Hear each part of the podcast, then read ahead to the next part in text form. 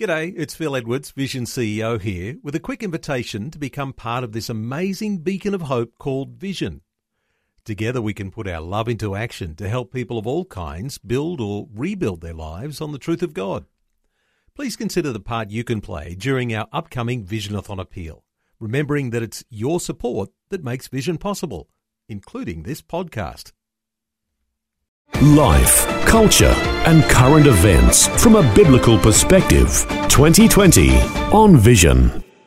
Some more discussion today about a significant statement that was made last week that won't have been so widely heard on mainstream media. The Vatican released a statement by the Pope affirming man-woman marriage. As you will know, there is no difference between Catholics and Protestants on God's design for marriage. Each side has a solid biblical base for affirming what marriage is, and it can never change. Damien Wilde leads the Australian Family Coalition. Damien's back with us to explore this a little more. Damien, welcome back to 2020. It's a pleasure, Neil. Damien, both in Australia and overseas, churches have been racked by division over their stances on sexuality and gender and marriage. How important is this statement that's come from the Vatican? I think it's absolutely crucial, Neil, because while it's not any shift in teaching at all on the part of the Catholic Church, or indeed any church that holds to the traditional biblical understanding of marriage, it's so at odds, I think, with the prevailing cultural trends at the time, the way many countries, including our own, have sought to try and legally redefine what marriage means. For this statement to be made, and particularly at an international level, flies in the face of all of that, and that's why it's really such an important and very timely document. Interesting, isn't it, that sometimes people think of this marriage issue as a battle between perhaps church and state, but within the church there are those liberal elements that have been at work, and sometimes people have referred to it on this program as an idea of white-hanting when it comes to the way the church deals with marriage and civil unions and those sorts of things. This is pretty common, isn't it? Oh, absolutely. And we've seen that, I think, particularly in Australia. Now, I don't want to pick on denominations, but we've certainly seen that among the Uniting Church. We've seen it within elements of the Anglican Church, and certainly within the Catholic Church. The Catholic Church is no orphan in that regard. And particularly in parts of Europe and North America, we have seen a deliberate attempt to erode and white-hand Catholic teaching on marriage, which is what's led to this statement. The question was asked, well, putting marriage aside, can we bless same-sex unions of other sorts? And the question came back with a very emphatic no. The idea of marriage is defined in creation, no less, was the response, and it's not for the church to try and change that in any way, shape or form. And any sort of union that mimics marriage, it's not the role of the church to bless or support those in any way. So this was a very clear and emphatic statement that really should, hopefully, at least in some sense, put an end to that sort of white-hanting that you mentioned.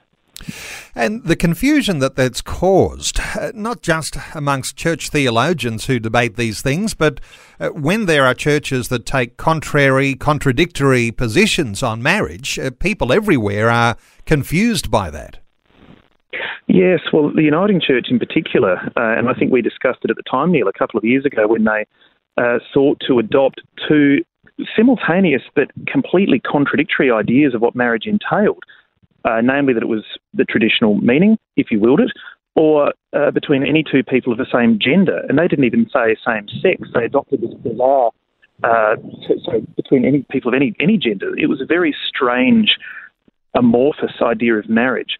So to have a church adopt these two completely contradictory statements, I feel most of all sorry for two sets of people, actually, the poor clerics that have to try and survive in this world. And I really pay credit to those pastors who've had to try and navigate these difficult trends within their churches, but also to the lay people within them who've had to witness these dissensions and these difficult times within their denominations. It must be very challenging for them.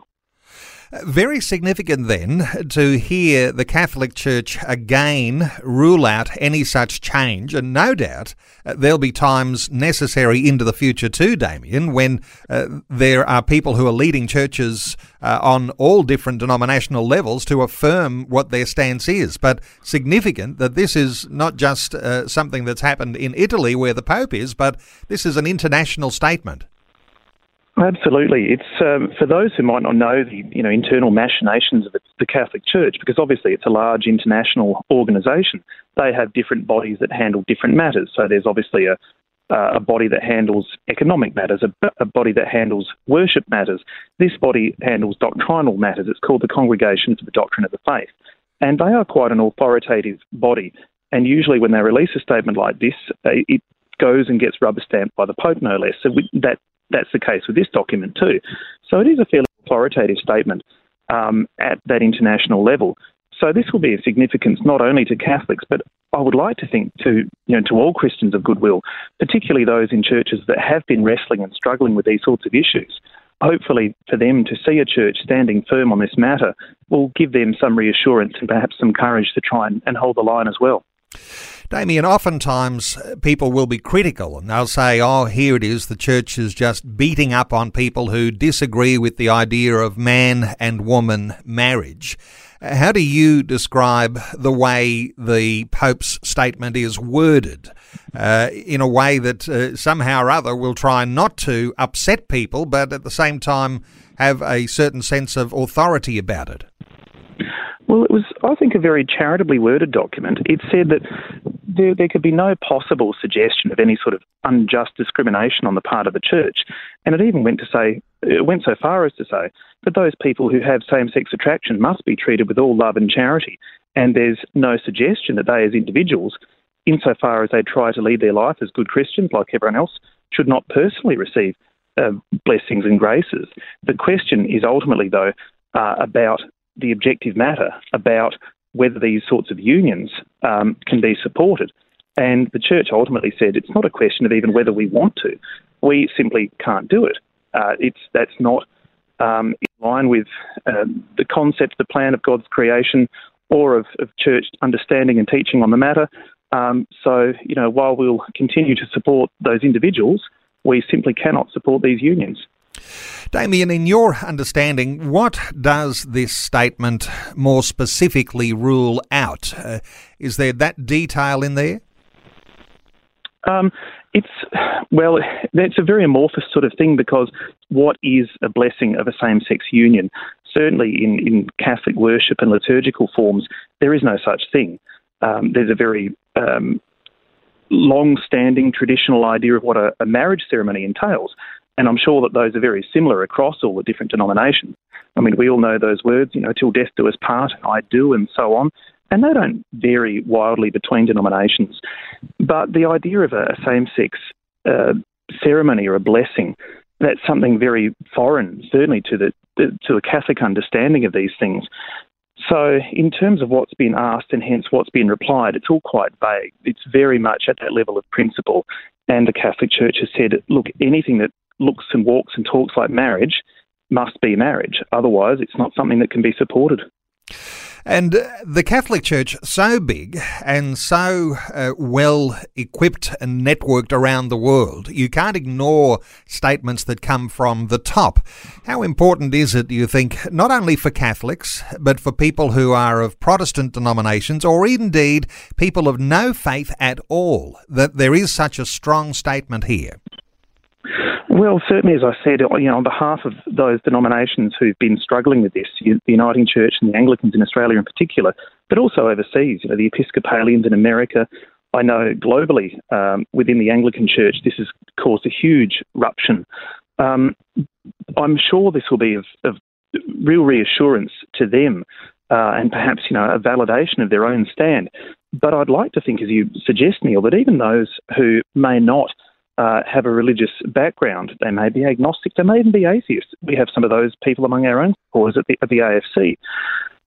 Those people who still affirm the traditional man-woman understanding of marriage must, I think, get some reassurance themselves out of this that there are still people willing to say, look, you know, you can change things in law, you can change the meaning of words, you can do whatever you like. But at the end of the day, I know that marriage is between a man and a woman, and it's really reassuring to see a world leader shore up my beliefs.